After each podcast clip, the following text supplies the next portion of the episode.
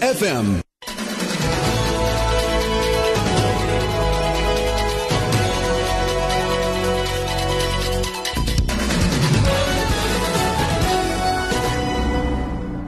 It's six o'clock. Good evening. Eskom says load shedding is expected to last until around 10 this evening. The power monopoly earlier today announced stage two load shedding nationwide starting at 4 this afternoon. It says a number of generating units went down. Eskom has urged consumers, including large companies, to cut down in their energy consumption.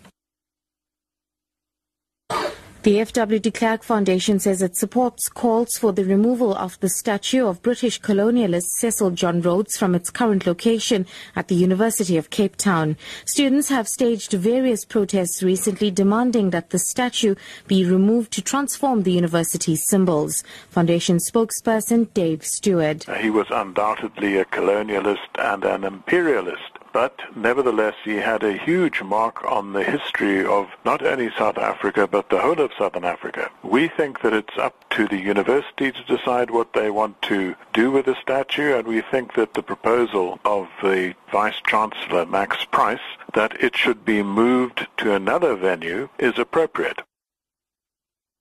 Ekurhuleni municipality on Gauteng's East Rand has spent about 47 million rand since 2011 in improving response time to life-threatening emergencies. Mayor Mondli Gungubele says they've built new fire stations and emergency services to combat fires which are destroying lives and properties in informal settlements.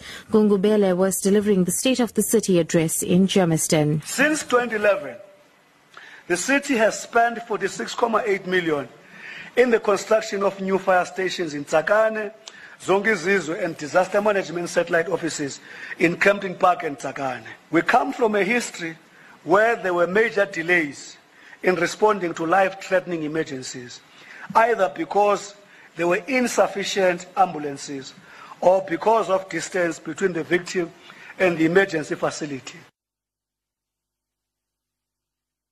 And finally, Germanwings has cancelled one flight today following a tragic crash in which all 150 passengers were killed on board yesterday.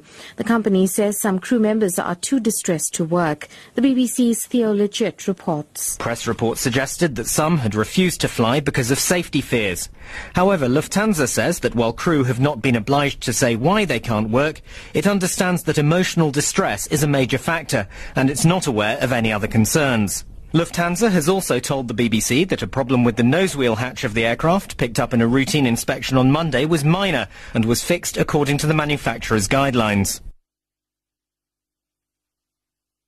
Top story Eskom says load shedding is expected to last until around 10 this evening. I'm Sudisha for Lotus FM News. I'll be back at half past six.